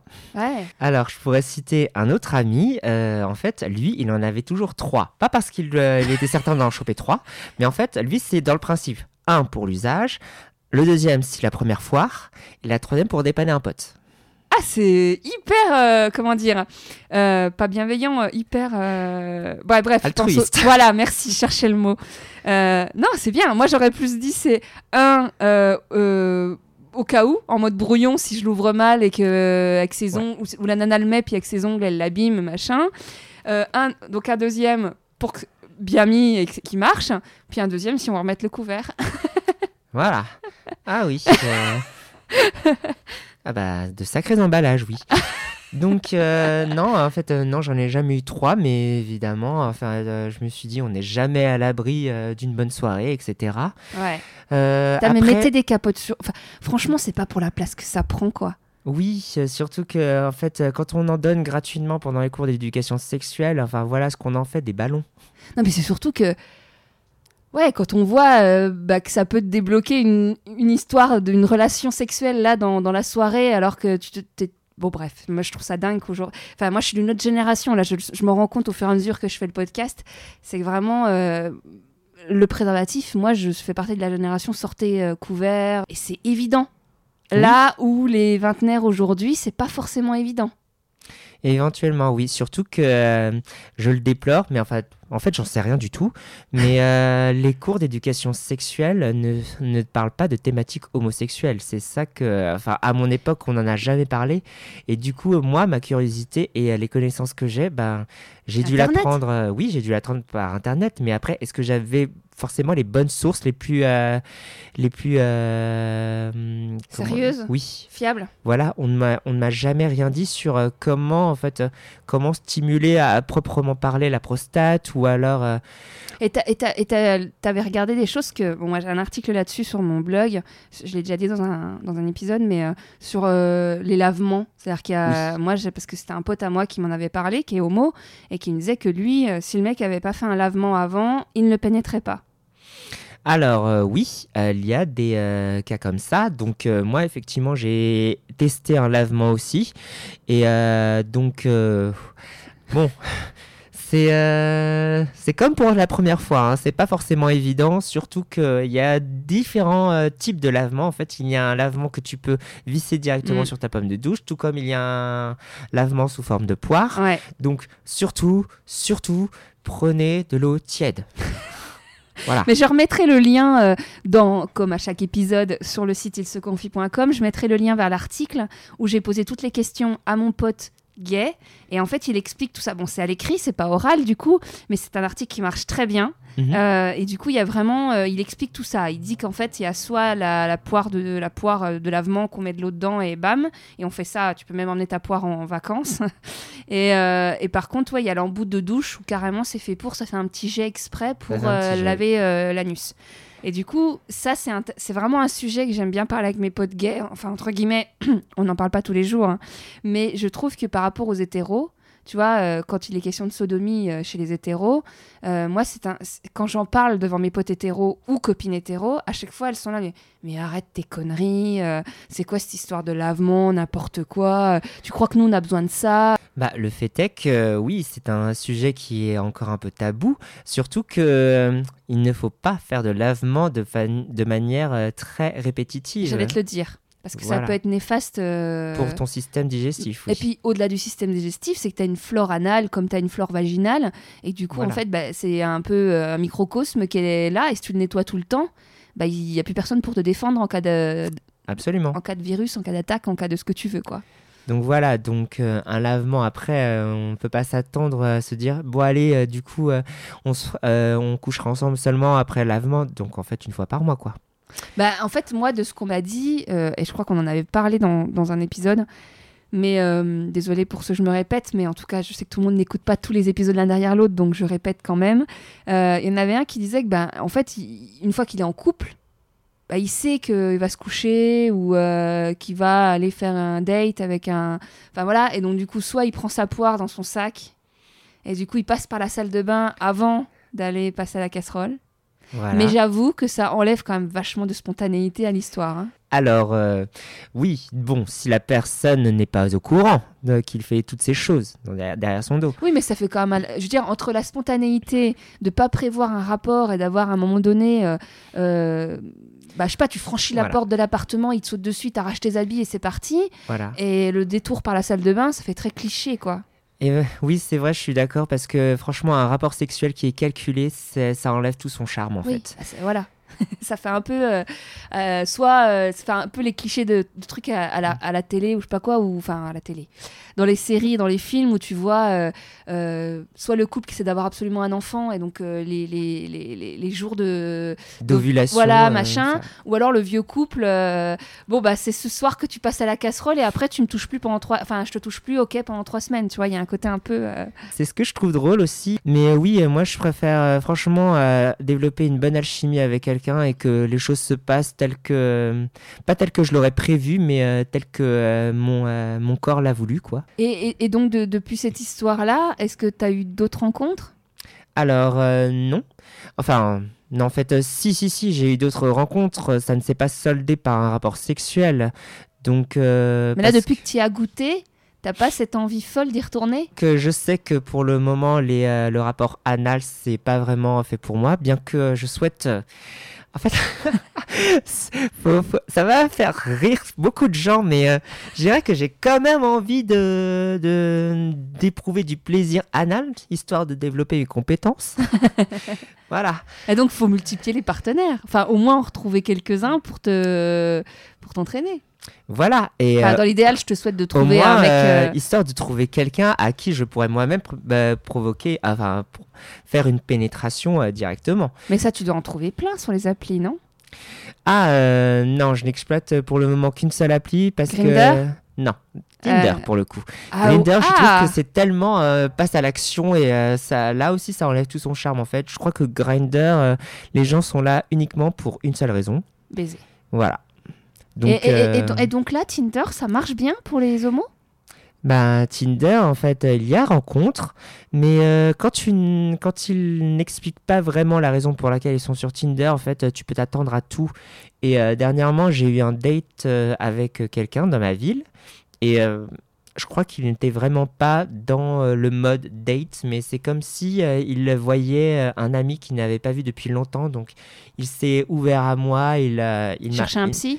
Ouais, je crois que c'est ça en fait, parce que franchement, une chose en entraînant une autre, bah, il me parlait de ses ex et puis de son coming out à lui, mais je me suis dit, mais, mais je suis pas là pour t'écouter. Pour euh, écouter euh, toutes tes histoires en une seule soirée en fait. Je connais ta vie en une seule soirée, c'est dingue. Tu sais qu'il y y, a un bouquin, je sais pas si j'en ai déjà parlé dans le podcast, mais il y a un bouquin euh, qui vient de sortir qui s'appelle La rose la plus rouge s'épanouit, qui est hyper intéressant sur le dating aujourd'hui et les hommes sur le rapport à l'ego. Et qu'en fait, aujourd'hui, tu cherches plus à sortir avec quelqu'un et à connaître l'autre, mais tu es plus dans un rapport à, ton, à, à, à l'image que te renvoie l'autre. Alors, je sais que pour aller plus loin, il y a Lacan, le psychothérapeute, euh, philosophe, etc., qu'on a déjà parlé longtemps, mais là, la, la BD, c'est une BD d'une Suédoise féministe qui explique pourquoi aujourd'hui c'est compliqué d'être en relation avec quelqu'un, parce qu'on est vachement dans un rapport à l'ego, et qu'en fait, le mec, oh, souvent les hommes, parce que la BD, elle est quand même orientée sur, euh, en exemple, elle prend Leonardo DiCaprio, qu'en fait, il, il sort pas, je, fais un je, ré- je résume, mais il faut vraiment que ceux qui aiment lire des BD et des livres pas trop longs, il faut vraiment acheter ce bouquin euh, si tu te poses des questions sur le dating aujourd'hui et, le problème à se mettre en couple. Elle explique, pour faire court, que les gens, si par exemple Leonardo DiCaprio se tape plein de blondes stéréotypées qui ont entre 20 et 25 ans et qui, mais il en quitte une et rapidement il en retrouve une autre mais qui ressemble à l'autre, en fait, il cherche pas un être humain euh, auquel il s'intéresse, etc. Il cherche juste un, un- objet, un- quelqu'un qui va le valoriser à son bras, mais il cherche pas à, à être vraiment en amour, à vraiment s'intéresser avec la personne avec qui il est. Et tu vois, je pense que c'est un des effets pervers des applis. C'est qu'il y a plein de gens, en fait, ils, ils se mettent en relation avec des. Ils ont l'impression d'être en relation avec plein de gens, mais ils sont pas en relation, en fait. Ils sont. Tu vois ce que je veux dire? Alors, ce que je vais dire va peut-être paraître euh, un peu euh, brutal, mais euh, j'ai eu tendance à croire que quand on recherche quelqu'un, c'est parce qu'en fait, on recherche quelqu'un qui nous est inférieur. Donc, on était resté sur cette date Tinder qui, était, qui parlait que d'elle, enfin, qui parlait que de lui. Il ne me parlait pas que lui, mais euh, si tu veux, en fait, euh, ce- ce- cette conversation, mais euh, en fait, elle devenait beaucoup trop approfondie pour un premier date. Je trouve que il, il en disait trop pour une première soirée, alors que moi, j'étais en mode date. Je crois que lui, il était plutôt en mode confessionnal. Ah Oui, ça, du coup, t'as pas donné suite? Alors, j'ai pas voulu en rester là. En fait, je voulais donner suite. Donc, euh, je me suis dit, euh, non, je ne vais pas m'arrêter à un date. Ça arrive. Du coup, je vais lui reproposer une autre sortie. Mais euh, malheureusement, bah, en fait, je crois que c'est moi qui initiais toujours la conversation. Et lui, il répondait juste à la question, mais il ne développait pas. Alors, je, je me suis dit, bon, il n'a pas l'air si motivé que ça à me revoir. Alors, peut-être que ça vaut pas le coup. Je me suis dit, s'il doit y avoir un vrai échange, faut que ça vienne des deux côtés, quoi. Et euh, je voulais. Parce que bon, t'es sur Tinder, mais peut-être que sur Tinder, c'est le cas aussi. Moi, j'ai mes potes qui m'avaient parlé euh, que par rapport avec. aux- Il y a, dans le milieu gay, par rapport aux hommes asiates, il y a un code. Je sais plus. Mais il y a un code en fait où il y a des mecs qui sont vraiment. euh, Il y a un espèce de fétichisme de l'homme asiate, non? Alors oui, Oui, oui, hein oui, oui. J'ai bien eu une fois un cas. euh, ça n'est pas allé plus loin qu'une conversation qui était pour moi sordide. Ouais. Parce que très franchement, en fait, euh, je trouvais que lui, il était déjà, il attaquait beaucoup, et surtout, en fait, euh, il me disait, ah, au fait, si ta bite est plus petite que la moyenne, c'est pas grave, hein, j'aime ça aussi. ok, c'était pour moi une corde assez sensible à ne pas toucher parce que si tu veux, moi en fait, moi j'étais clairement en mode, je recherche quel- une relation sérieuse quoi. Je ne suis pas là pour un plan cul, donc euh, non, je n'ai pas réglé mon appli sur euh, chercher une amitié, chercher euh, relation sérieuse, etc. En fait, tout le monde est venu me voir euh, comme ça et Après, moi, que- je, je tiens à préciser que sur Tinder, on voit, j'ai fait une capture d'écran, peut-être que je la mettrai dans l'article d'un profil de mec, et c'est pas rare de voir un gars qui dit je, ne, je- je ne cherche que des femmes asiatiques. c'est euh, le cas, ça arrive. C'est fou. Je- je- moi, je, Ah. bah, Enfin bon, bref, mais euh, on pourra en parler des heures, et ça fait déjà 1h25. Ouais, j'ai eu, euh, j'ai eu un cas d'un fétichisme, euh, enfin, je suis sûr que ça existe, hein, un cas de fétichisme des pieds. Ah oui, non, bah ça, c'est le fétichisme le plus courant. Oui, donc euh, lui, euh, sur son profil, il y avait les images de, ses, de son pied, de ses souliers. Donc euh, lui, c'était bonjour, je te trouve super beau, j'aimerais... Voir tes pieds. J'aimerais vénérer tes pieds, quoi. J'aimerais me mettre à tes pieds et les lécher, quoi. Je- D'accord, d'accord, c'est ok, j'ai pris le compliment, d'accord. Donc, oui, en fait, à en juger par ma tête, il voulait voir mes pieds. Non, mais il y a des mecs, euh, je crois qu'on en a déjà parlé dans le podcast, mais euh, il y a des mecs qui payent assez cher des nanas pour qu'elles leur marchent dessus avec des talons. J'ai vu ça aussi. J'ai eu un autre cas. euh, en fait, ça a un vrai nom. Ça a un vrai nom. Ce- euh, cette personne, elle voulait que je fasse du trampoline sur son ventre. C'est. Oh c'est. euh, putain, moi, c'est. Bon, bref. oui, bref. en fait, il, euh, il inspirait tellement. Là, je voyais vraiment. Je, limite, je voyais ses intestins. Ouais, non, mais je vois ce que c'est. Ouais, et après, euh, il, il y avait une autre photo où quelqu'un lui marchait vraiment sur la poitrine, mais comme s'il n'avait plus de vertèbres ou quoi que ce soit, comme s'il y avait même plus euh, de cage thoracique, là, il lui marchait partout. Ouais, on voit souvent sur les profils Tinder, euh, il y a des mecs, euh, il y a des photos, ou même euh, il y a pas mal de mecs qui aiment être, euh, se faire rabaisser, souiller, d'être d'être dominés en fait. Et donc Bah du coup, oui. tu vois plein de nanas en Bah. latex et tout, et les mecs sont à quatre pattes en train de... Alors moi, le pire, c'est quand t'es, tu je sais pas, tu vas ouvrir un coup Tinder et tu regardes et tu vois les mecs qui sont en train de lécher des orteils, qui sont en train de... Oh Il faut de tout pour faire un monde. Ouais, ouais, je sais, mais va ailleurs, quoi. Va sur des sites spécialisés, tu vois. euh.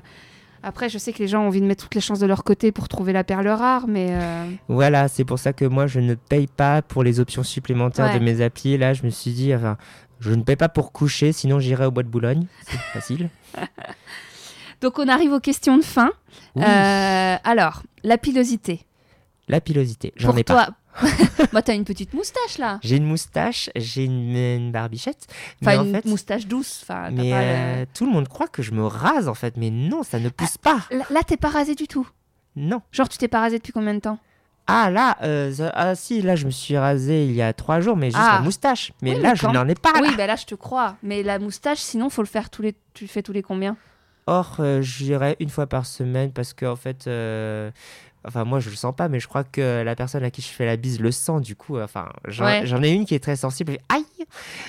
Puis après, il y a l'esthétique aussi. Donc euh, j'ai compris que euh, quelquefois il fallait que je me rase tout simplement parce que, parce que déjà je trouve que je fais un an plus jeune après. Tous les hommes pensent. C'est- vrai. Vous faites plus jeune quand vous avez plus la barbe.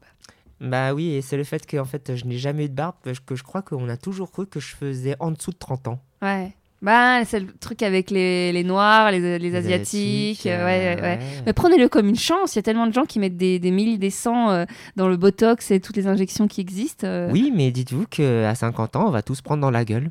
Tu crois? Ah, c'est- je ne sais plus qui m'a dit ça exactement, mais chez les Asiatiques, en tout cas, on n'a on, on n'a pas d'âge avant 50 ans et après, chut, tous les, euh, tous les hormones de vieillissement nous pètent à la gueule. Ouais, mais moi j'ai des potes qui ont la quarantaine et qui sont déjà en train de faire des injections. C'est malheureux. Non, mais tu vois, tu vois, donc. euh, C'est malheureux alors que quelquefois, tout ce qu'il faut, c'est juste une bonne hydratation selon sa peau et c'est tout. Ouais, après, c'est c'est la tête, hein. c'est dans la tête. Hein. Surtout. le- le refus de vieillir. Surtout, mais j'a- j'avoue que moi, ce qui me trahit le plus, euh, c'est euh, les cheveux blancs. Ah, bah ça. Oui, la vanité est encore là, oui. Donc, du coup, toi, euh, au niveau des hommes, des partenaires, euh, c'est pas quelque chose qui te bloque. Tu sais, tu sais pas si ça te bloquerait de voir. euh, parce que tu sais, comme il y a plein d'hommes, moi, qui disent dans le podcast, qui s'épilent, qui font attention à leur. à leur notamment le maillot ou l'interfessier. Toi, Mhm. par exemple, pour ta première fois, tu t'es pré... t'en as pas non plus ou t'en as Alors, euh, j'en ai. Euh, le fait est que, euh, si tu veux, le troisième soir, là où je me suis dit, alors, Je vais passer à la je vais casserole. Oui, je, vais, je sens que je vais passer à la casserole. Alors, quand même, je vais anticiper. Du coup, pour histoire de pas faire effet fraîchement euh, rasé, du coup, je vais le faire genre trois jours avant parce qu'on en avait parlé. Ça, c'est vraiment, c'est des trucs que plein de gens sont déjà dit. Non, je vais le faire, mais pas trop euh, juste avant. Comme ça, il va pas croire que je l'ai fait pour lui. Mais en fait, trois, heures- trois jours avant, tu pensais déjà. bah oui, enfin, histoire que, enfin, déjà, le poil va passer, va, va repousser Oui. plus dru. Du coup, ça risque d'être très désagréable, surtout si c'est moi qui dois le pénétrer. Mais après, euh, au niveau euh, euh, interfessier, alors là, par contre, c'est différent. Là, ça ne, c'est pas aussi dru. En fait, c'est beaucoup plus doux. Oui. Mais du coup, tu le fais quand même? Là, oui. Ah ouais. On appelle euh, ça en anglais manscape. Donc, oui, en fait, c'est franchement. Ah, tu le fais à la cire? Ah non, Ah, parce que t'as fait le geste. non, non, non. En fait, non, non, je l'ai fait avec une crème dépilatoire. Ok. Parce que vous avez chacun vos techniques, j'adore. Oui, oui, oui. En fait, euh, ça, je l'ai retenu d'un autre ami qui est hétérope, qui lui le fait également à la crème dépilatoire, Mais non, il y en a qui le font au rasoir. Euh, ce qui n'est pas recommandé. Bah, je sais, mais. Surtout, enfin, surtout avec des lames, euh, surtout avec le même rasoir utilisé pour le visage déjà, et de deux, enfin, avec des lames interchangeables. Il y en a qui font à la tondeuse. La tondeuse, alors là, oui, euh, il existe des tondeuses spéciales. D'ailleurs, hein, j'en ai acheté une expressément euh, due à mon crush euh, de YouTube, qui lui en fait la promotion. Donc, c'est une tondeuse qui est spécialement dédiée à ça, mais également à, la tonte de tout son corps. On peut très bien l'utiliser. Elle a été designée pour les parties génitales. Il n'y a pas de souci.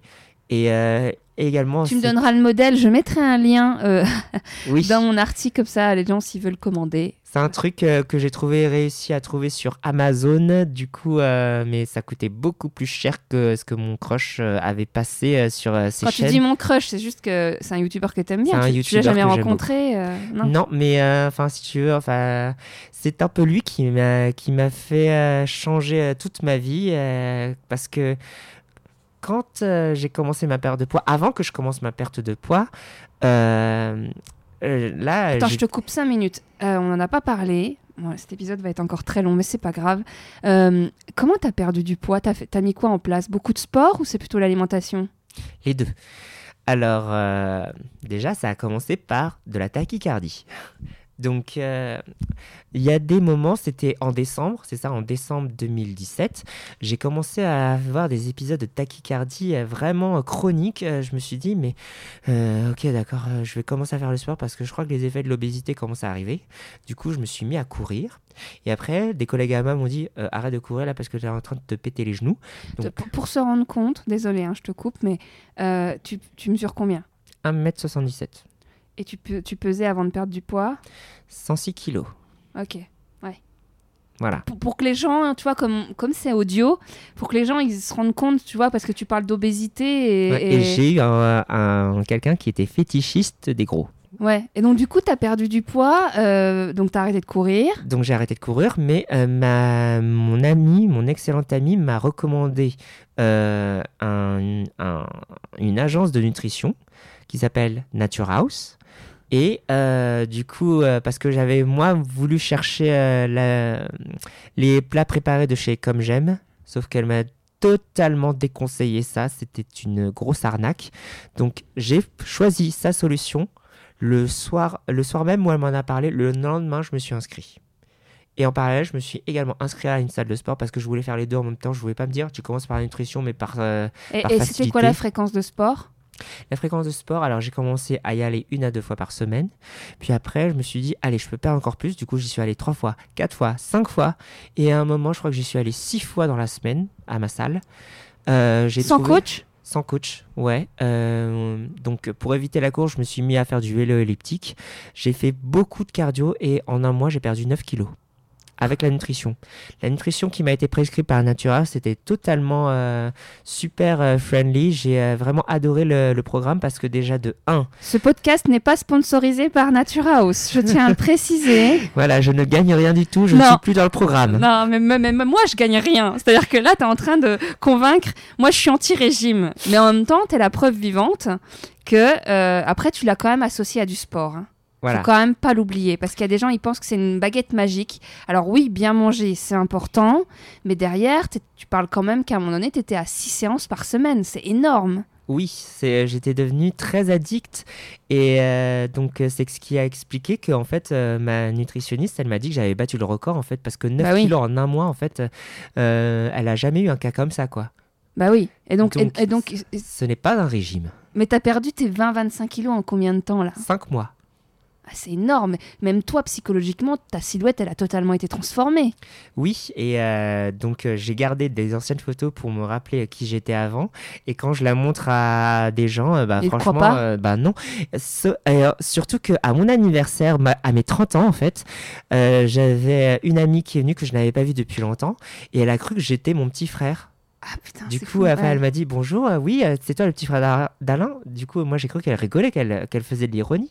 Et après, le temps a passé et là, elle se demandait, mais en fait, euh, il est où là? Alain, il vient même pas à sa soirée quoi? là, je fais, c'est moi. C'est fou.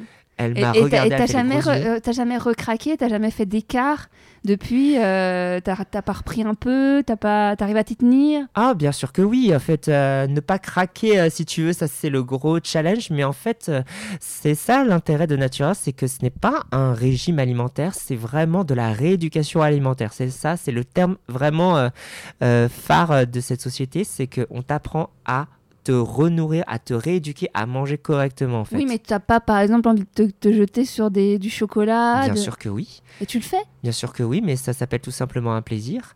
Parce que là, il ne s'agit pas de réfréner tes plaisirs. Le Naturehouse ne te dit surtout pas que tu dois euh, te préserver euh, et ne plus te faire plaisir. C'est c'est pas du tout la politique Mm. de cette boîte. En fait, euh, Après, il y est- a se faire plaisir et faire plaisir. Si tu t'envoies une tablette de. c'est sûr qu'il ne faut pas le faire de manière régulière, sinon ce n'est même plus un plaisir. Là, c'est tout simplement l'abandon de ta rééducation. Donc, euh, le programme consiste à une rééducation, c'est-à-dire on va te prescrire un programme qui est à vie. Donc, euh, tu sais que les deux premières semaines, tu vas en coûté chier. combien? Alors, au total franchement, au total, ah, euh, bah, j'en sais rien, mais Sans si le tu- sport, hein Juste Nature House. Oui. Alors, si tu veux, en moyenne, on te dit qu'une fois par semaine, tu dois aller faire un suivi et ça te coûtera 43 euros par semaine. Mais c'est tout. Il n'y a tout. pas de plat préparé, de trucs qui t'envoient. Non, parce que euh, tu le fais pro- ta bouffe. Non, parce que ça vise à ce que si toi tu dois te réadapter à ton alimentation, c'est toi qui dois préparer tes propres repas. Donc ça t'a coûté ça pendant combien de temps? Ça m'a coûté euh, ça pendant, allez, on va dire, euh, avant un an, je dirais peut-être neuf mois. Ouais, alors. Parce que, en fait, euh, le plus important, c'est surtout le suivi hebdomadaire. Ouais, donc ça t'a coûté quand même. Euh, allez, 200 1200 euros. Non, 1002. Ah, Non, attends, parce que t'es à Non, non. 45 par semaine. oui. Donc, euh, 3 fois vas-y. 4, euh, 12. Non, euh, 4 fois 4, 16. donc 160 par mois. Non, non, non, parce que. Ah, oui, oui, c'est ça. 160 mais... par mois, si tu restes sur 10 mois, ça fait, 1000, ça, ça, ça fait 1006. Oui, mais comparé à Comme J'aime, qui m'aurait coûté 400 euros Ah par non, mais mois. je compare rien. Je, cons- je, je fais le calcul en fait. Je fais le calcul. Mais ça va, hein, ça. Après, euh, il y a des nutritionnistes aussi. euh, ça peut peut-être être moins cher en allant voir un- directement un, un nutritionniste. Ben, en fait, on avait la prescription, mais en fait, on avait des compléments alimentaires. Ah, d'accord. Donc les compléments alimentaires ont tout simplement boosté la perte. Surtout que les compléments, ça, ça cible différentes parties. En fait, on te dit pas que ceci va t'aider à perdre des graisses. Non, en fait, ils ciblent d'autres choses comme euh, la rétention d'eau. Et euh, comme, euh, comme euh, la plupart des, euh, des adhérentes au programme sont des femmes, ben, il y a également des euh, compléments pour tout ce qui est ménopause, pour tout ce qui est euh, euh, problème hormonal. Donc euh, voilà, ça ne cible pas que euh, de la perte en termes de graisse, c'est vraiment assez complémentaire sur beaucoup de choses. Et le, et le sport, tu t'es tenu au rythme encore aujourd'hui? C'est-à-dire que tu as toujours un rythme régulier euh, Ah bah aujourd'hui, euh, je me prépare à devenir euh, animateur sportif auprès euh, d'une société de gym suédoise. Ah bon? Oui, C'est bravo. et oui, j'en reviens de loin. S'il y a deux, s'il y a deux ans, on m'a dit qu'un jour je serais animateur sportif, euh, je me serais ri moi-même. Donc, euh, génial. Ouais, euh, donc pendant la nutrition, donc je faisais que de la cardio. Puis après, voilà, j'ai arrêté cette salle de sport parce que je la trouvais un peu chère. Du coup, je suis passé à, à une autre chaîne de salles sportives qui était beaucoup plus abordable et pour laquelle j'étais vraiment fan. Et après, euh, ma meilleure amie m'a engrainé dans la gym suédoise. Du coup, euh, voilà, une chose en entraînant une autre. Je suis, euh, je suis hôte aujourd'hui, un hôte d'accueil, et maintenant et j'ai passé les sélections pour devenir animateur. Bravo. Bravo. C'est bien. C'est Voilà, un bon exemple. euh, Si on ouais, m'avait j'ai dit, je pensais pas du tout qu'on allait parler de ça aujourd'hui, parce que tu me l'avais pas stipulé dans le mail, donc c'est cool. C'est vachement je int- pensais pas non plus. Puis je pense aussi qu'il y a plein de personnes qui vont être super euh, attentives à ce que tu dis. Encore une fois, je vais quand même renseigner si je peux pas faire de l'affiliation pour Natura House, hein, parce que du coup, euh, Il y a 660 centres en France. non mais Y je a pas de pense, non mais de trouver un lien et si jamais des gens s'abonnent sur Natura House grâce à cet épisode, bah, que je touche une commission sur les abonnements. hein. Oui, moi j'aurais, moi si j'avais parrainé, parrainé dans l'agence où je suis allé, là j'aurais gagné des points. Et en fait, euh, ils te récompensent pour par, par perte de 3 5 kilos.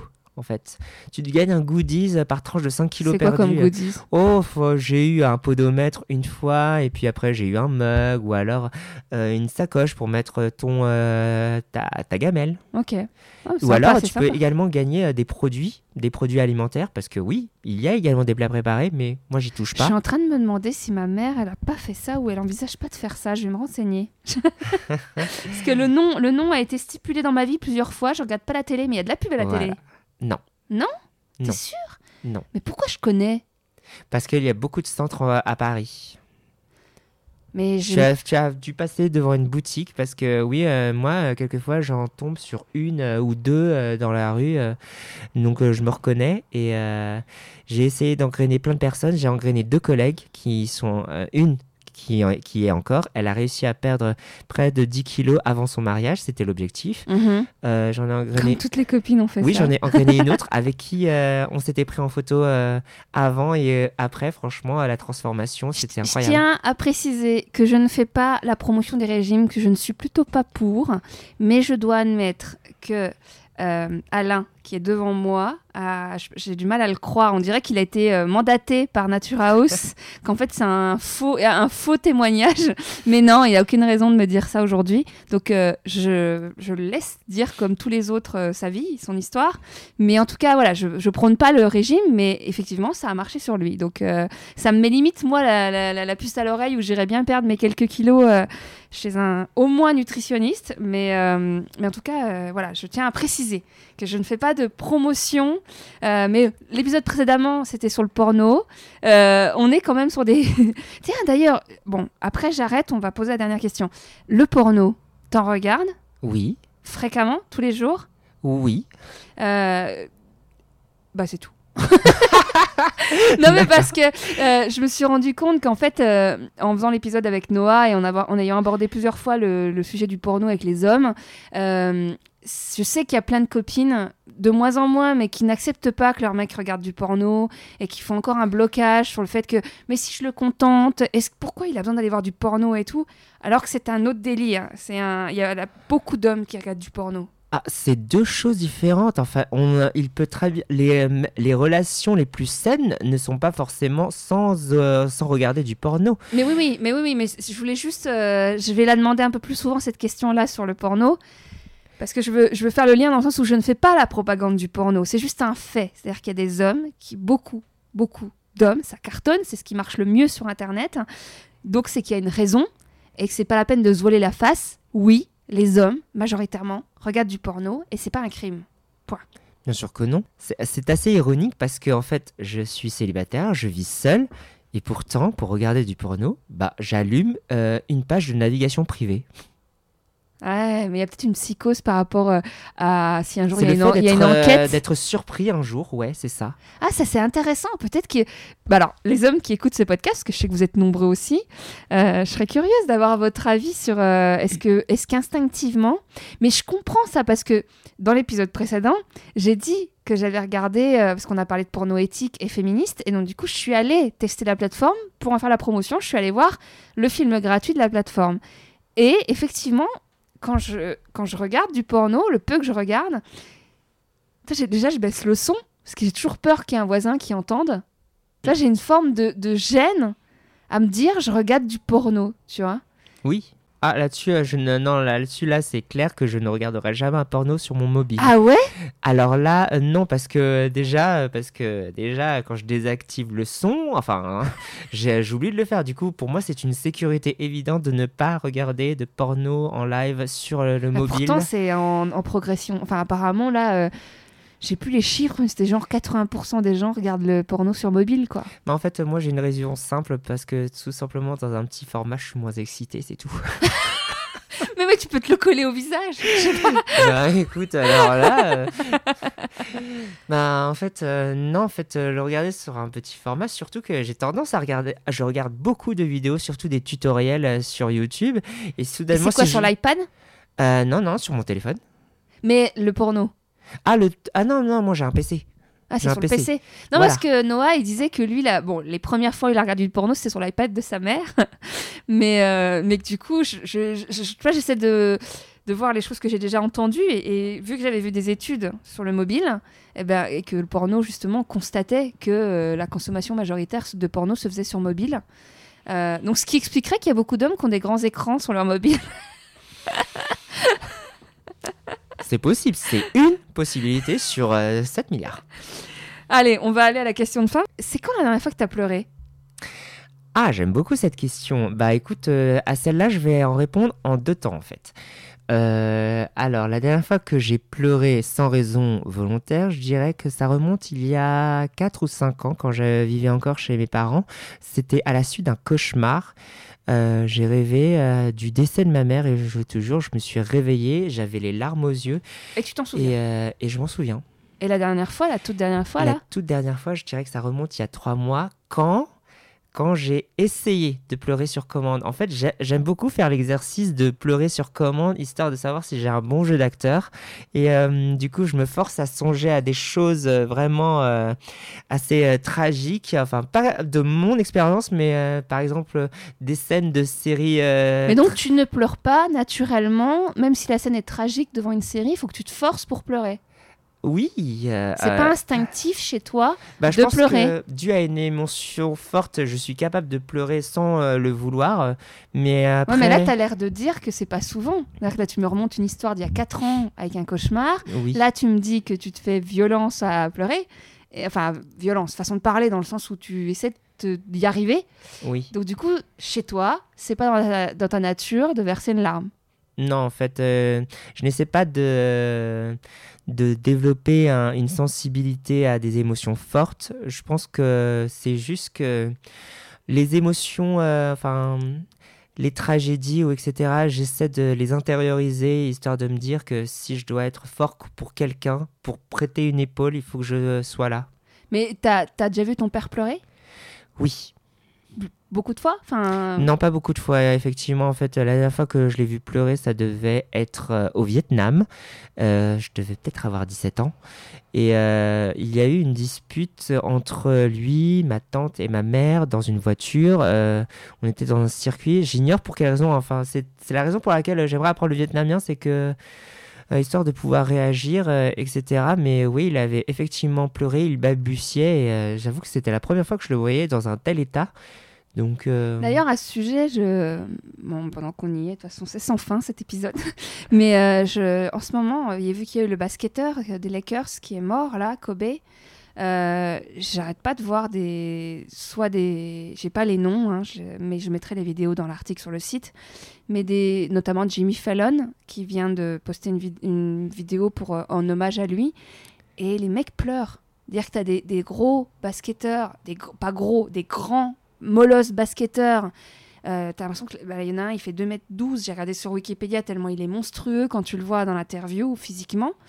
Et le mec, il a les larmes quand il parle. Alors, je sais que justement, euh, cette histoire est tragique, elle me bouleverse et elle fait que confirmer que la vie est courte et qu'il faut dire aux gens qu'on les aime quand c'est le cas.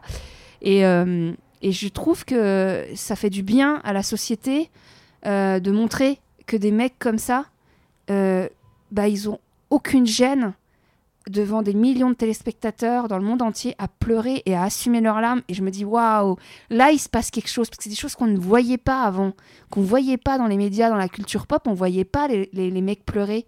Rarement. C'est-à-dire que c'était vraiment euh, anecdotique. Et là, il n'y a aucune gêne. Euh, la plupart, c'est des vidéos qui ont été enregistrées, c'est pas des lives. Et les mecs, ils laissent ça. Alors peut-être qu'il y en a, genre Jimmy Fallon, qui exagère le truc pour buzzer ou j'en sais rien. Mais je pense que globalement, c'est quand même des mecs qui vivent un truc tragique en ce moment, incroyable, et qui assument que ça les bouleverse au point de pleurer Je pense que si un membre de ma famille mourait ou que ma meilleure amie mourait, je pense que oui. Euh, je pense que là, euh, rien n'empêchera mes larmes de couler.